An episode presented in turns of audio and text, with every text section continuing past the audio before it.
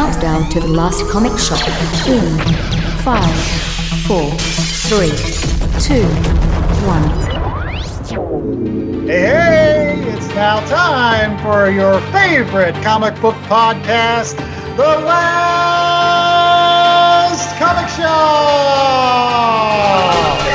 That's right. We are stacking the buck bin and opening the shop up for newbies to help them find their way under the comic book tent. And we're keeping the lights on for those oldies. Wanted to help them level up by uh, showing them maybe some stuff they might have missed along the way. And I'm the host with the most, Andy Larson, and I'm joined by Chad Smith and J.A. Scott. And on today's program, we're kicking off the Halloween season. Yes, it's that special time of year where people stuff their faces with candy and put on creepy costumes and try not to have their house's toilet paper. It's a wonderful time where fall is in the air and everybody is drinking pumpkin spice things. We've got no pumpkin spice for you, but we've got great comic books. And on today's program, that's kind of got some creepy, eerie flavor to it. It's called Once and Future out of Boom Studios. And it's got a zombie King Arthur? Yeah. right. What if King Arthur was zombies? It, it works. Zombies are great for the Halloween season. By the way, real quickly, guys, favorite zombie movie? Uh, I'm an Army of Darkness guy. All right, The Deadites. There you go. J.A.? Oh, I guess, I mean, modern, I would probably go with 28 Days Later, Yeah, the Danny Boyle film. absolutely. That's the running zombies. Yeah. Yes. Yeah, zombies that actually can move. Ooh. My pick is um, I- I'm a real big fan of the original Night of the Living Dead, of course, but uh, another one that doesn't get a lot of play, which is really great, is White Zombie. I actually covered that on my blog this week, and that one's got Bela Lugosi, and it actually doesn't deal with like the zombies that eat brains and stuff. It's more of the traditional voodoo zombies, you know. But it's still great. You should check that one out. It's also in public domain, so you can like watch it anywhere. There you go. Um, on YouTube. hey, can I change my pick? Okay. I don't really think Army of Darkness is a zombie movie. I don't know what I was thinking. No, my pick for favorite zombie movie is I'm going to go with some local flavor and say Dawn of the Dead. Yeah. Ah. when it was filmed at the Monroeville Mall. Andy and I went to college with the girl whose dad was the zombie who gets his head chopped off by the helicopter. and I've met a lot of the people involved with that movie over the years, and uh, so just by virtue uh, of the personal connection, Dawn of the Dead is my pick. Oh, it is a good one too. And speaking of good ones, uh, on today's program, we've got a lot of good answers from our fan base because it is now time to recap some Twitter polls. Yes, as you may or may not know, but hopefully you do. Every Wednesday, Jay Scott is lovely enough to put out a Twitter poll out on Last Comic Shop, and it's now time to kind of uh, go over them so that we can see what the results were and keep you up to date. So, JA, uh, we've got about six polls to cover on the opening segment, right? Yes, we got about six. We're going to go through some of these faster than others because some of them were no brainers. No brainers and zombies. Our first poll, this was out of the week when we were looking at the uh, the jamokes that were in Spidey's second tier villains gallery. We went, who is the best first tier, top tier Spider Man villain? The options were Venom, Green Goblin, Mysterio, and Doc Ock. And I will just say that Venom, Mysterio, and Doc Ock all scored about the same, and Green Goblin almost got 50% of the vote. It was his, the right choice. Yes. It was his vote to lose, to be honest. But I was actually very surprised at that. I was surprised that Doc Ock didn't get more votes. I was surprised that Venom didn't get more votes. I know that I voted for Mysterio, but I was I'm just partial to that fishbowl-headed guy. And I have to admit, I put Mysterio in because I would not have heard the end of it had I not put him in with you and your love of Mr. Fishbowl Head. Well, I, that, that that does bring up a good question, and, and I'll, I'll- I'll bring in our, our Spider-Man aficionado, Chad. I, I uh. think you can agree with the Green Goblin and Venom and maybe Doc Ock, but if you were to pick a fourth one, would you have gone with Mysterio or somebody else? Oh, that's really tough. Because yeah, you have your top three. I don't know if any of the other Sinister Six guys, will, you know, level up to that top tier. Do you pick somebody like uh, Morlun, who's been a, a modern like maestro of Spidey villainry? No, because he sucks. Uh, where do you go for a fourth option? Not a Carnage. Carnage I- is like you- a second tier Venom, so I was gonna say you have one letter too many. Let me think. Who's the? yeah, I fourth? was I was the fourth? struggling too. I mean, you wouldn't do Vulture, you wouldn't do Electro, you wouldn't do Sandman, Uh, Kingpin you know what? maybe, but Kingpin's very you know very Daredevil. No, this is the pick that would rival uh, the Green Goblin, but it is uh, the only other option that makes sense, and it's J. Jonah Jameson. Oh. Oh, very good. I like that. That's very good. Well, moving on to the next poll. Uh, this was our Kirby week when we looked at new gods. So then, if new gods are DC's Kirby creation, what is the best Marvel new god, quote unquote, that Kirby made? Uh, choices were Galactus, Thor, Kang the Conqueror, and Gorgon, who got zero votes. Oh, no, no love for, With his for giant Gorgon. stompy feet. Oh man. It's But- cloven hooves. Since we've been polling, this one had the most Well, I- percentage to the winner. It was Antlerhead, right? Like nobody's Yes. gonna beat Galactus, right? Yeah, he eats planets. Like how are you gonna compete with that? Yeah, he took 71% of the vote, uh, with Thor a healthy 24%, and then Kang in a very distant third. with Oh yeah, 5%. it's just he devoured that vote. I It's know. It's a tough subject for me, though. I, I recently passed on the, the Marvel HasLab $400 Galactus figure that's 32 inches tall. It's like, don't, man. don't get me started on HasLab. Don't get me started on that. all right.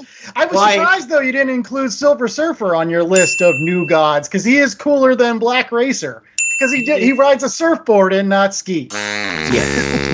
That will be that will be a poll. Uh, superheroes who get around with who need some some some bit of uh, furniture and or Yeah. accoutrement to Right. fly around. Superhero And- transportation. And and if you have a Black Racer, you're going to need two poles.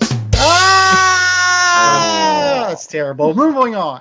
Moving on, uh, our next poll got the most votes ever for a poll. It was the best DCEU movie that should be made. And apparently, the internet is overrun with Booster Gold fans. They just came out of the woodwork for this one. It was either, would you want to see a Booster Gold movie, a Flash movie, a Green Arrow movie, or a Martian Manhunter movie? There was no choice in this. I voted for Booster Gold just simply because maybe Blue Beetle would show up, and that would be the awesomest movie ever. He's got skeets. He's got that awesome schmarmy attitude. Yeah, Booster Gold's the right choice here. Chad, what would you, Yeah. who did you vote for? It's all Booster. He uses charisma. Not much else. Well, he might use other things, but charisma's the main thing. That's why I go Booster Gold.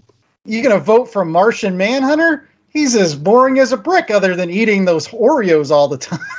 He didn't even work in the Justice League movie. He waited until everything was done. It's like, oh yeah, by the way, I'm here.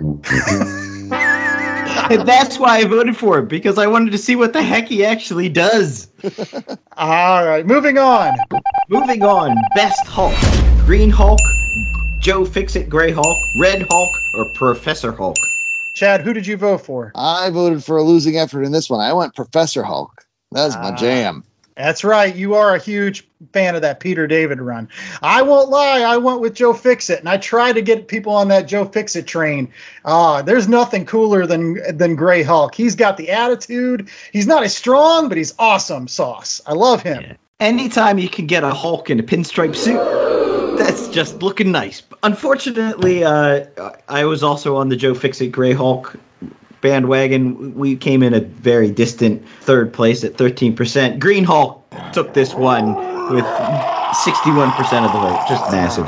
Yeah, it turns out Hulk smash. Lou Ferrigno, bringing it home. Next one was the best team. So this was our Fantastic Four X Men mashup. Oh, Um, good lord! Now here here it comes. An- Andy and his Juggernaut team, uh, Chad and his Jamie Madrox team, and me and my Mohawk Storm team, and uh, wasn't even close. Chad and Andy ended up dividing up the uh, the second place vote, and I took it took it home with almost fifty percent. You your classic X Men lineup. Of Yeah. course. I mean, who's gonna who's gonna vote against the Chris Claremont, John Byrne X Men? That was totally cheating. My Yeah. idea was much better. I I still stand by Hey, having Emma Frost and Juggernaut on the same team. Awesome sauce and the Amazing Friends. Come on. Throw All I want to say is know your audience. So for those who didn't listen to the show, we had to pick a uh, an X Men team that were sort of shaped like the Fantastic Four. So they needed to be sort of a family and have similar dynamics as the Fantastic Four. So I went with Storm, Kitty Pryde, Nightcrawler, and Colossus, and everyone agreed. Well, the majority agreed. I was going to say, I tried the thing the X Office has been doing for years. I picked Wolverine, and who gave a crap about the rest? Wrong strategy. No, I thought uh, my action figure displays would have swayed more votes my way, but uh, Yeah. not so much. Yeah. All right. Last poll. The last poll, uh, and this was in honor of our Blacksad comic book, where there are anthropomorphic animals in a film noir setting, and and the the protagonist is a cat. We had what is the best cat superhero slash villain in you know sort of mainstream comics. Uh, so the the choices were Cheetah, Black Panther, Sabretooth, or Black Cat, and there was a caveat: Catwoman, while named a cat, has no actual cat powers. Therefore, she didn't get a vote. I am surprised you didn't include Puma. Because he's awful. In all the other polls, you have like the, the no prize. so I was like, you should have thrown Puma in there for that. But who won this? Yeah, who's the cat's So, no- meow? So the cat's meow was one Felicia Hardy, Black Cat, with 32% of the vote, but Meow. Voting was very, very close on this one. Uh, Cheetah, who came in fourth, surprisingly, was at 18%. So there wasn't a lot of difference between uh, first place and fourth place. Sabretooth coming in second place. Uh, Black Panther was at 22%. So really, uh, this one was the most evenly divided of all the polls, mainly because I didn't have Puma in there as, as the throwaway. Well, another uh, character that you kind of overlooked, and we heard about it from a lot of folks, was Cheetara from the Thundercats, who actually has been in comic books. So they had a legitimate kind of gripe with this list and, and not including, you know, the fastest Thundercat of them all. She also had that bone staff and awesome flipping ability. That was great. I, I, I, I, I in retrospect, was said I would have voted for Cheetara over a See- lot of these folks. I'm still waiting for that Black Cat movie. I mean, forget these Venom movies. You could make a killer Black Cat movie these days. Who do you think would play Black Cat if you were going to uh, cast that, uh, Chad? No. You know who I'm going to pick because I love her is the Alexandra Daddario. who? She was in the Percy Jackson movies. She was the Rock's daughter in San Andreas, and she was in the season one of True Detective. And she may have been the the most beautiful Hollywood actress I've seen Okay. uh, since Cindy Crawford. wow. High praise from Chad. All right, well, he's got his Black Cat pick. We'll see if eventually they make that movie, if, if Chad gets his pick. But one thing that we, you're always going to get a pick from is our Read Pile review, and it's coming up right after these messages. We're going to pick a book and we're going to review it. So stay tuned for that. What's in future? I still want to know who your Black Cats are. I got my Black Cat. Who's your Black Cat? Coming to you live from whatever podcast you're currently listening to. It's your boy Jay West with my co-host Mac East from the We Get Dub podcast. What up, nerds? It's me, Mac East, and we got a badass anime podcast for you. We got hot sauce, we got hot takes, we got booze and banter. And you can listen to us on all major platforms. The We Get Dub podcast hits harder than a Goku gut punch. Did the Iron Fist Netflix series leave a bad taste in your mouth? Are you caught up in the hype of Shang-Chi and the Legends of the Ten Rings? Have you ever wondered what these characters' true origins and adventures are like, but you don't have the time to read through hundreds and hundreds of issues? Then subscribe to the Deadly Podcast of Kung Fu, where I, JVD, traverse the continuity of Marvel's most prolific martial artists in Iron Fist and Shang-Chi. Each week, I break down a story arc and discuss the good and the bad within the pages to save you hours of reading through comics so you can focus on the best of which each character has to offer. New episodes drop every Wednesday for you to listen to on your way to your local comic book shop to pick up your pull list. All right, we're back with more of the last comic shop, and it is now time to do our Read Pile Review. That segment we like to have on every single show where we tell you about a comic book that we read recently that maybe you should check out at your local comic book shop. And uh, on today's program, again, going along with that theme of Halloween and creepy, crawly things, we're doing zombies and the undead and undead monarchs that are also fictional that might be based on real kings or something like that. It is Once and Future. And uh, J.A., uh, who did this tremendous series? So, Once and Future was written by Kieron Gillen, illustrated by Dan Mora, and they were the creators. They were the really driving force on this one. Coloring was Tamra Bonvillain, uh, and lettered by Ed Dukeshire, and this is out of Boom Studios. That's Boom Studios. There you go.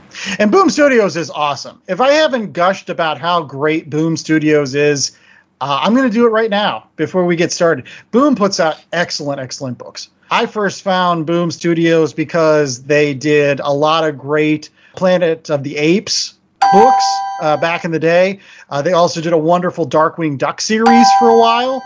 Uh, they did Grass Kings, which I've recommended on this program before. Uh, it just seems like every time I turn around, Boom's doing something great. Even, I mean, Chad, you've read a, a bunch of Boom books that you've liked over the years. No, the, the cool thing about Boom Studios is they seem to be that comic book company that's able to diverge from the superhero genre and do it well. Like Image, I feel like can do that for a little bit, but they always tend to fall back on those superhero books. You get your IDWs that end up with your licensed stuff, but like Boom really has original creative properties that aren't superheroes that are just really, really good comics. Yeah. Speaking of this particular comic, uh, Once and Future, give us the 10 cent synopsis there, Chad. So uh, we're all familiar with the legend of King Arthur, and uh, you know he's said to return in Britain's darkest hour. Uh, well, like one character in this book says, never trust a prophecy that can be taken two different ways. And so, what if King Arthur was the cause of Britain's darkest hour? Dun dun dun! Because he's a zombie. Dun dun! And he's bringing zombie knights with him. Dun dun dun! And there's swords and more zombies and uh, blood spray and ooey gooey stuff. And there's a family with a badass Aunt May and a redheaded Peter Parker with Clark Kent glasses. And they're running around trying to stop the zombies. And occasionally there's this giant snake monster that just keeps coming back. And there's all sorts of madness that ensues. But it's all set in present day, but loosely based on Arthurian legend. So you think you might know what's going on, but then you don't know what's going on, but then you know what's going on whenever it happens. It's real fun. What I, what I like is that they even play with everyone thinks they know the you know the history and the legend of King Arthur, and then they're like, oh, that's Excalibur. No, that's not Excalibur. Excalibur is not the sword of the stone. That's something else. You're confusing it. But then uh, the legend itself gets confused because they're rewriting the legend now. That's it. And there's so many different versions of these myths that they're like, yeah, it's not that one. It's this other one. Who knows? Maybe it's the other one. We don't know. It's fun. Uh, we should say that the the uh, the grandson, right? Not redheaded because this is Britain. He's ginger. That's true. Oh, okay. All it's the uh, Percival stand-in, the uh, the virgin virginal youth raised by women in the middle of the woods that will come to I don't know claim the sword instead of Galahad, who's like I don't know The the son of Gawain, who Yeah. doesn't show up. And What are the- that was a very uh is it Macbethian where like you know the man not one of woman born type uh machinations to have him be raised by women.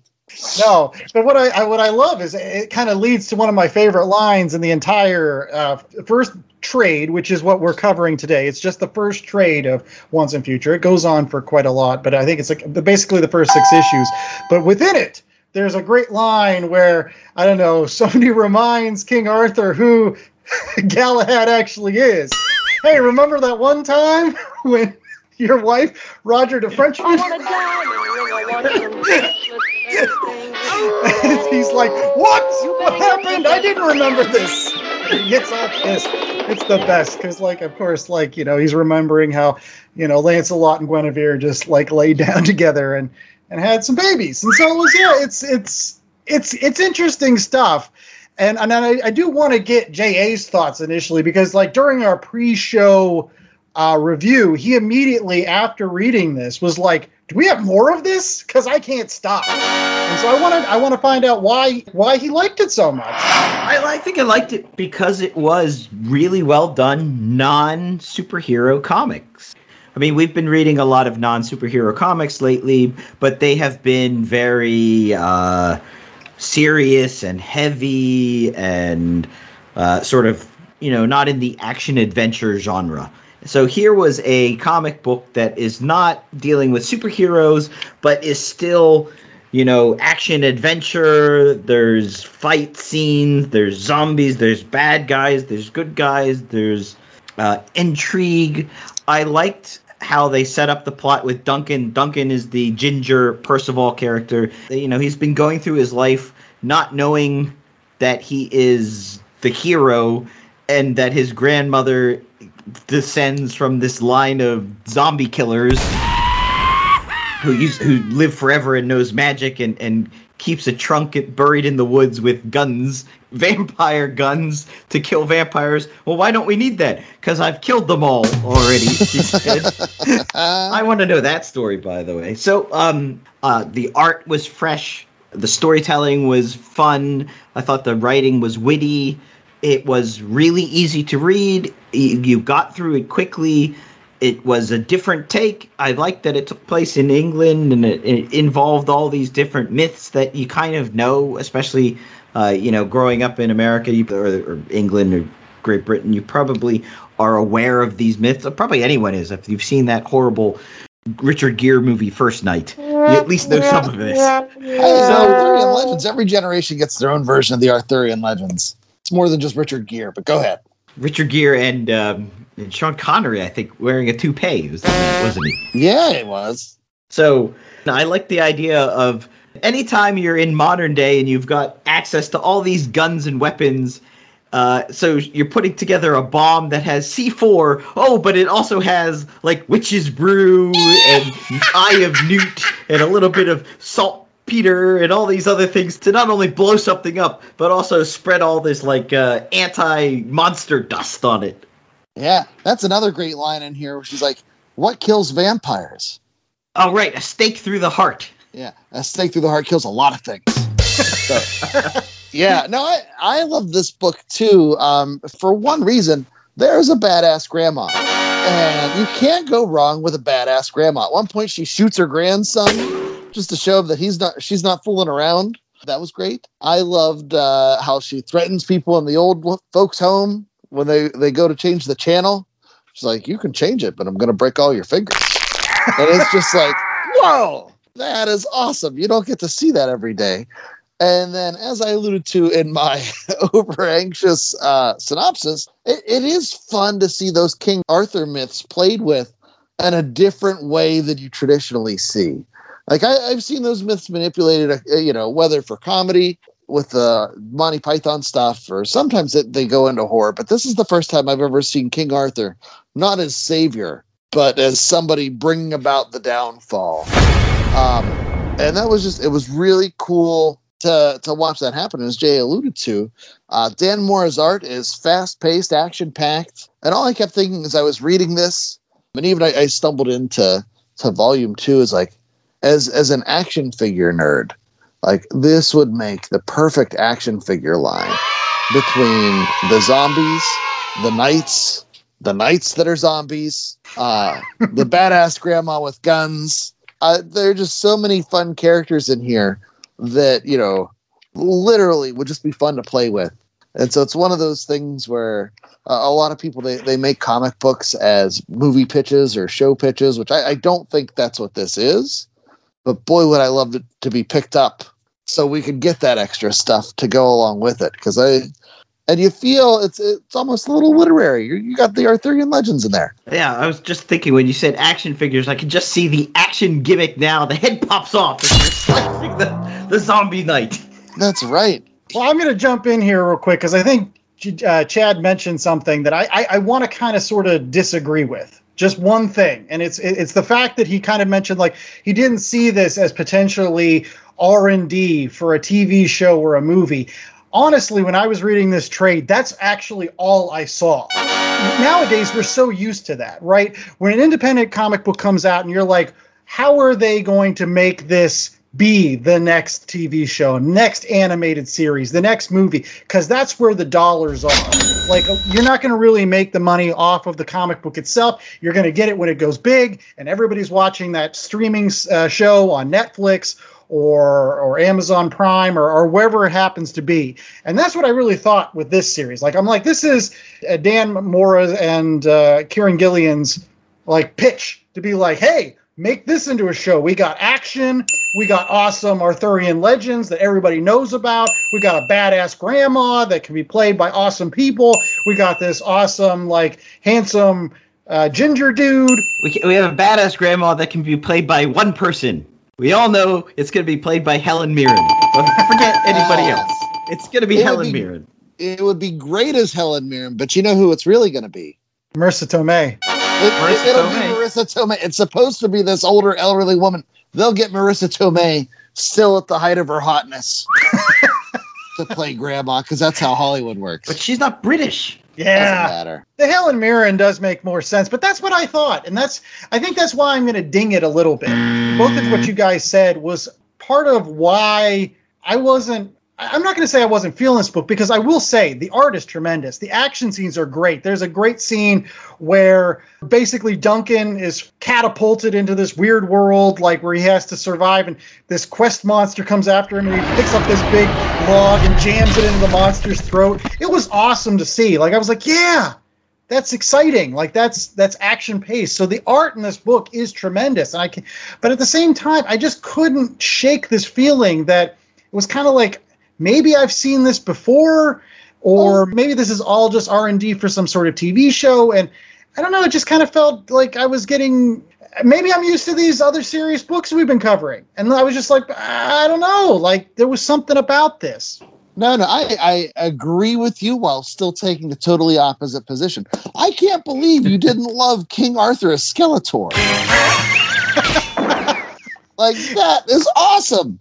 And so we often talk about independent books, right? And what's the biggest challenge that independent books face, you think, in, in getting an audience and hooking an audience? it, the world building probably like if they do it well then that's great and you're right they do do it fairly well in this Yeah.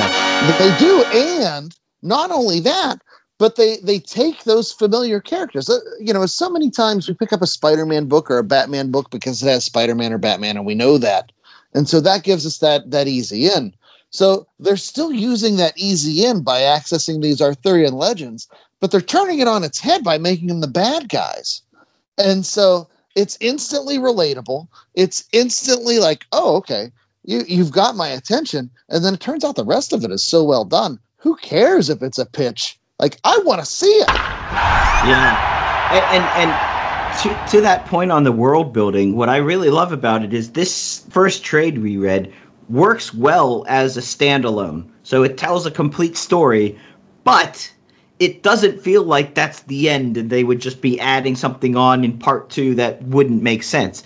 It's so well conceived, the world building, that as I mentioned and as Chad said he also went on to, you can see that oh what what happens in the next part? What you know, what other adventures do they get up to? What you know, what how else do these evil ghosts try to come and take over England in this day and age? And when are the Scots and the Welsh going to get involved? Yeah. Because you know gonna say- that's that's when the shit really gets good. spoiler alert beowulf F- f- beowulf sorry you're gonna have to bleep that It's Well, I- beowulf but I will say this. I mean, and, and I did, did you not feel it was just a little bit tropey with like guy that doesn't know anything, then badass grandma that's keeping all these secrets from him, and then he gets involved with the secret society. Mom he didn't even know he had. Like, didn't it I seem like they were told- retreading? i already told you yes yes they're doing that but they're doing it so well Ah, see the see the enthusiasm. It's hard to fight against you guys because the enthusiasm's there. So they are doing something right. If you guys are excited about this book, like regardless of my nitpicking, it's got to be okay, right? Yeah. Yeah, it's like the Bob Ross of zombie Arthurian legend books. You know, it's just full of happy little zombies. That's right. And Aunt May's with AKs. That's true. Well, I, I- think we'll just get to our, our commercial break. We'll get our ratings. I think we've talked about what we liked about this book, what we didn't like about this book, but let's see how those ratings kind of go from this point. So stay tuned. More Last Comic Shop right after these commercial breaks. How Once and Future made the grade. Have you ever found yourself confused about the current state of the MCU or whatever the hell is happening with the DC universe? Do you often have no idea what the hell the difference is between craft beer and that Bud Ice stuff at the gas station? Well, then look no further. We present to you Hops Geek News. We're yet another geek and beer podcast in an already oversaturated market. All right, all right. We drink and we pretend we know things. More often than not, we don't really know things, but we do talk some really great topics, and we most definitely can drink. We'll deliver you news and then dive into any random topic you might have never knew you actually were passionate about. With lots of fun facts about beer. And from Marvel to DC and Star Wars, and to why Die Hard is most definitely a Christmas movie. which it is. Basically, anything that our spouses are sick of hearing us talk about. Join us on YouTube or anywhere you listen to podcasts. New episodes weekly. Just search Hops News. All right, we're back with more of the Last Comic Shop, and it is now time for our rating. That famous part of our show where we uh, assign numerical value to somebody's creative work in a way that is hopefully fair and impartial, but yeah, it's it's usually just like whether we like something or not. Yeah, it's- I'm always partially partial. but something that always happens is J.A. Scott gives us an interesting way to rate our book every single week. So, J.A., what is our rating scale for this week? Well, we're gonna go one out of four Knights of the Round Table. Yes. means I guess if if you're not if you don't have a whole number, you're you're, you're like cutting a knight in half or something. So so maybe he's he's lost an arm, but don't worry, it's only a flesh wound. All Do right. we have any black knights at the table? We'll, we'll, we'll go to J.A. Scott since it was his rating scale. Uh, what? How many uh, Knights of the Round are you giving this? I'm giving it the full four Knights of the Round Table. I really love this book. Uh, we mentioned the beautiful artwork uh, and the writing. I thought was on. I just love the writing and and the not just the plotting and, and sort of the big elements, but even just the dialogue bits. So when they're they're going into the gates of hell to fight the Arthurian led, you know, these these zombie knights and zombie King Arthur. Uh, but somebody's got to stay behind so that they can come back to present day. And gra- the grandma is explaining to this woman. So, do you know uh, the the whole thing about Theseus and the labyrinth and the Minotaur and the string? She goes, Yeah. He goes, Well, he's Theseus. You're the string. And she's like, yeah, what about the Minotaur? She goes, Oh, don't be so literal. it was a fun read. I sat down, I plowed through it in probably an hour, and it was it was akin to watching an unexpected, really good action adventure movie that you had no idea what you're getting into. You just went into the movie theater, and two hours later, you come out with some popcorn butter on your shirt and a big smile on your face because you just were blown away by something that you were completely unexpected. Okay, I'll go next. And I, I I'm kind of torn because there's a part of me that loves this, which I don't know if you could pick up on my earlier uh, review, that thinks this is so much fun and this is just good comic booking. Kieron Gillen is a masterful writer in that he has not only the dialogue, like Jay was alluding to, he has those clever moments in the plot where you think you know what's coming, but then you don't know what's coming. But then after he explains, like, no, I was thinking that was coming. And like, you never feel totally lost in the woods, but you're never totally comfortable either. The character work in here is really great, whether it's the girlfriend, whether it is the mother who has basically abandoned her family, you know, whether it is the grandfather who we meet and find out what's happened to him and what steps grandma took to ensure that uh, some of this process wouldn't go through. It, it's all interesting. At the same time, I don't know if it's a four, just because I feel like sometimes it was a little darker. And by darker, I don't mean like dark and scary. I just mean a little bit more muddled than it needed to be. I feel like there were a handful of sequences where it could have been more crisp. but also that that's part of the ambiance. And so I don't. Can I say a three point nine? I'm gonna go really obnoxious. I want to take just a little sliver off, a little slice of the ear. So the knight lost his pinky, essentially. Yeah. So just just a, just one small flesh wound, but I think overall it's great work, and I highly recommend it. And like Jay said, it is lots of fun. It's something you can just pick up and read and, and enjoy, and it, it's comic books at their finest. Okay. Well, I think I'm going to be the most critical of this book. Again, I, there was just something about it.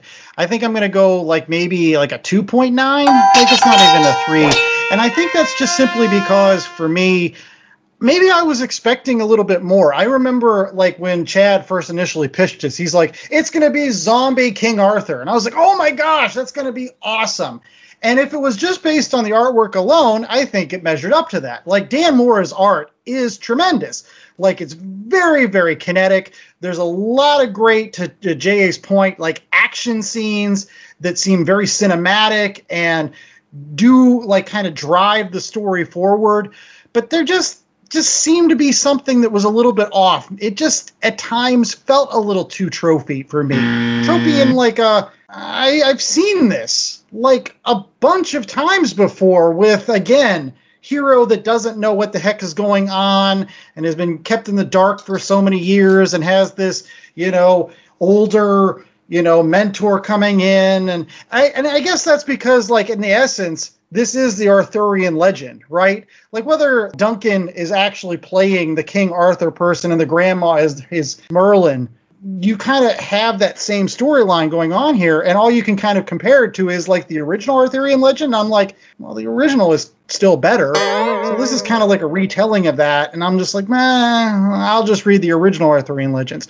Plus, like I've I've read some more interesting versions of this, like I'm a huge fan of Camelot 3000, which deals with the Arthurian legends, and I think that's a much better book than this.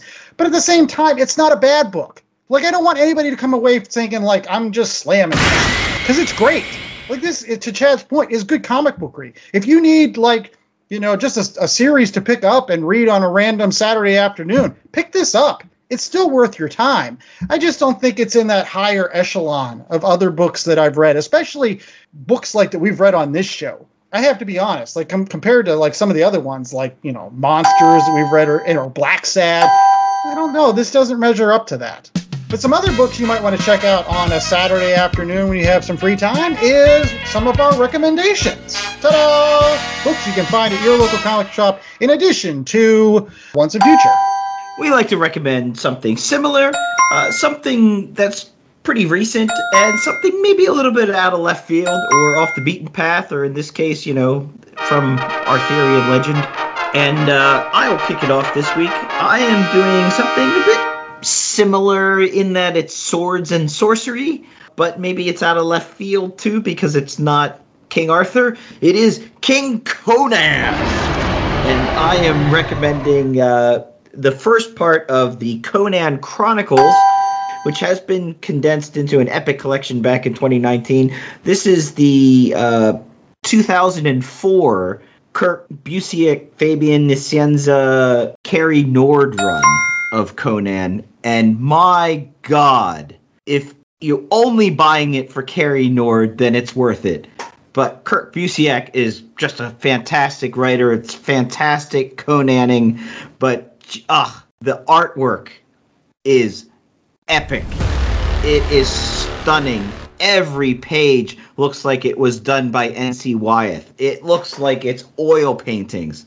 And it just fits perfectly in that world of sorcerers and swashbuckling heroes and scantily dre- uh, dressed buxom women needing help and men with no armor fighting against heavily clad frost giants. Oh yeah. No, I, I love Cary Nord art. And everybody that's worked on that book is awesome, but Cary Nord in particular, I found dur- during superhero books on Daredevil. But man, did he hit his stride with that Conan stuff! It is absolutely beautiful. Yeah, I got. I have a real quick question for you, Ja. Does does Cary Nord beat out uh, Barry Windsor Smith for your favorite Conan, or is Barry Windsor still on top? Ooh, you know what? I think Cary Nord might have taken top spot. Wow. That's Well, That's Well, if big. Well, if you like his work on Conan, uh, since you're a huge, huge Valiant fan, you should check out his run on X-O Manowar. He was one of the first uh, artists to actually have an exclusive contract with um, uh, Valiant, and he was actually the guy that basically helped relaunch Valiant with that X-O Manowar book back in 2012. So yeah, you should check that one out too as a side recommendation. Whoa, recommendation of recommendation. There you go. Whoa, whoa, whoa. But a main recommendation is Chad's pick, I, I think, which actually deals with Arthurian legends, right? Right. I'm going to go with the something similar, and I'm going to pick the low hanging fruit that is Camelot 3000 by Mike W. Barr and Brian Bolland. Uh, it came out in the early 80s. Took quite some time. It was actually one of the first maxi series ever released. It was 12 issues. As something related, as this is an exploration as well of the Arthurian legends set in the future, where once again characters are reincarnated one's a samurai, one's like a industrialists, and some of them are, you know, uh, South African family men, and some of them are just just crazy pants. And so it's fun to to watch that play out. But really, the reason why you buy the ticket to that particular show is the Brian Bolland art, and it is just absolutely gorgeous. Well, he was the first guy I, I remember ever taking superheroes and superhero comics and adding that touch of realism where you would see the lines in the fabric or see like the laugh lines on a superhero's face, like that kind of stuff. Like his art is that detailed and that handsome. But with Camelot 3000, he gets to explore that along with all these uh, nightly tropes and along with all this weird sci-fi alien invasion aspects. And it's just it, it's a sight to behold. It's a little bit uh, more dense than Once and Future a little bit tougher to to dig into but once you're there uh, it's definitely a tale that's worth your time. It is camelot 3000 Yeah, and it's widely available. You can still get it in uh, single issues. In, in, in a lot of buck bins, I've seen it's still available. And they've got a lot of different trades out of that. I, I feel like every single time that I go to a comic book show, I always find a copy of Camelot 3000 in somebody's bin going for $5, $10. And every single time I see it, I tell whoever I'm with, oh, you got to pick up that. You just got to pick it up. Don't don't worry about it. Just pick it up, put it with your collection. You you owe it to yourself to own a, a copy of Camelot 3000. It's that good. Yeah, it's one of the first mashups I can remember seeing of the medieval of the highly like technological stuff. And like as a kid, I was like, this is crazy. And then the story is a little bit more adult. So as a kid, I was like, I'm not sure about a lot of this, but still, definitely, definitely worth your time. Well, for my recommendation this week, uh, you know, with the current pick, um, I'm going back to the whole notion of how hard it is when you have an independent book and you're trying to world build, and how some folks do it right and some folks do it wrong. But one person that definitely did it right and hit a home run recently was Geoff Johns, who everybody knows from his wonderful work on DC with either The Flash or The Green Lantern or Teen Titans all these great books that Geoff Johns has worked on. Now he's bringing his talents to his own universe. Uh, and he's joining forces with a great, great artist in Gary Frank. And they put out a tremendous six issue run of Geiger, which has just been blowing up out there on, on the comic stands over the past summer. And if you haven't read Geiger, you owe it to yourself to check it out because it is really uh, the beginning of what could be called the Geiger verse. Uh, by the end of the six issue run, you find out that this Geiger character, uh, again, set in post apocalyptic America where the atom bombs have fallen and everybody has to wear radiation chutes and everything like that. Geiger is a guy that's kind of like a weird muscular solar man of the atom. Like he has nuclear powers, but then punches people and has awesome fighting sticks that are made out of barium rods. He's got a, a cool backstory in which his sacrificed himself to save his family who were you know put into a fallout shelter and ended up you know dying or whatever uh, and he didn't even know about it and he's and uh, he he ends up saving this teenager and her younger brother who ran away from Las Vegas that's been set up as kind of like this feudal kingdom run by all the casinos. And uh, he has like a two-headed dog. It's just a, a great series but it kind of reminded me of like the beginnings of the Valiant universe, in which you got like a core character, right? Like you got a core person that's really interesting. This Geiger character, he's got a great look by Gary Frank. He's got these awesome superpowers, and he can punch through trucks and vans and whatever. And he's got a lot of pathos to him. He's just a great kind of Wolverine, reluctant hero kind of type character. But from there, you just build out by the end of it, you got this guy named Junkyard Joe, which is kind of like a robot character, and they're going to introduce other characters like the Red Coat, who's an immortal, and some other person that's a ghost, and and it just makes you feel like you're at the beginning of something great. And so, like, you should pick up these six issues of Geiger. It's got great art. It's got a great initial universe building, and you, you kind of feel like you're getting in the ground floor. Yeah, I've not checked it out yet, but you have spoken so highly of it. I definitely need to track down some Geiger stuff soon.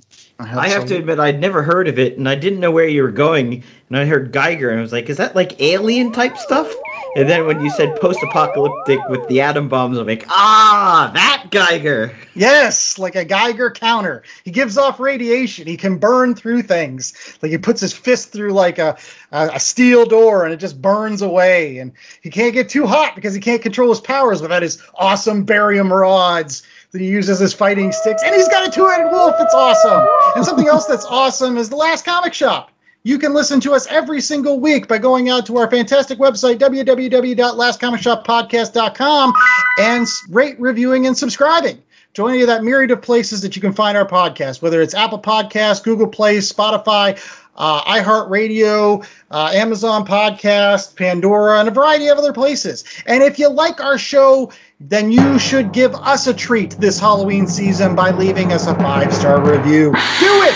And we won't toilet paper a house. Let's just say that. But, but no, seriously, if you like what we're laying down, if you like the comic book re- recommendations and reviews that we give you every single week, if you have found, you know, books based on our recommendations and stuff, let us know. And how can they let us know, Chad?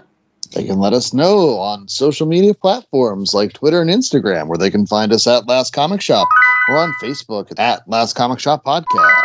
Yeah, and make sure that you are checking us out on Twitter again every Wednesday for those weekly polls that J.A. Scott loves to put out at Last Comic Shop on Twitter. And all those links are available on our website, as well as one to our merchandise store where you can get the latest Last Comic Book swag. While we don't have any knight's armor this week. Oh. We do have a special out for the holidays, just in time for Halloween, on a new design, a new spooky last comic book shop inspired t-shirt. And it does look really great. It's going to be only available f- until Halloween, so make sure that you get out to the website, pick up that shirt. It's almost like a limited edition. It's like a variant cover of the last comic shop. Get yours today. Yeah. It'll be, it'll be it'll be one of those foil embossed chromium 1990s jobby things. Sealed in a bag. Inside. Yeah, it'll be sealed in a bag. And while we may be the last comic shop podcast, we actually don't want to be the last comic shop. So we appreciate it if everyone goes out and finds a local shop near you to support, where you can perhaps pick up things like Conan Chronicles, Camelot 3000, or the latest issues of Geiger. You don't know how to or where your local comic shop is? You can always use the comic shop locator, www.comicshoplocator.com. All right. And make sure that you tune in for the rest of the month of October because we're going to have some other awesome, kind of creepy books out there. Next week, it's uh, My Favorite Thing is Monsters by Emil Ferris. And we've also got the new Dune uh, series, the Dune House of Atreides, right in time for the Dune movie. That will be coming soon as well. And until next week, I was the host with the most, Andy Larson. I was joined by Chad Smith and J.A. Scott. And remember to stay safe, stay sheltered, and remember that strange women lying in ponds distributing swords is no basis for a form of government. I feel oppressed. Bloody peasant! Bring out your dead!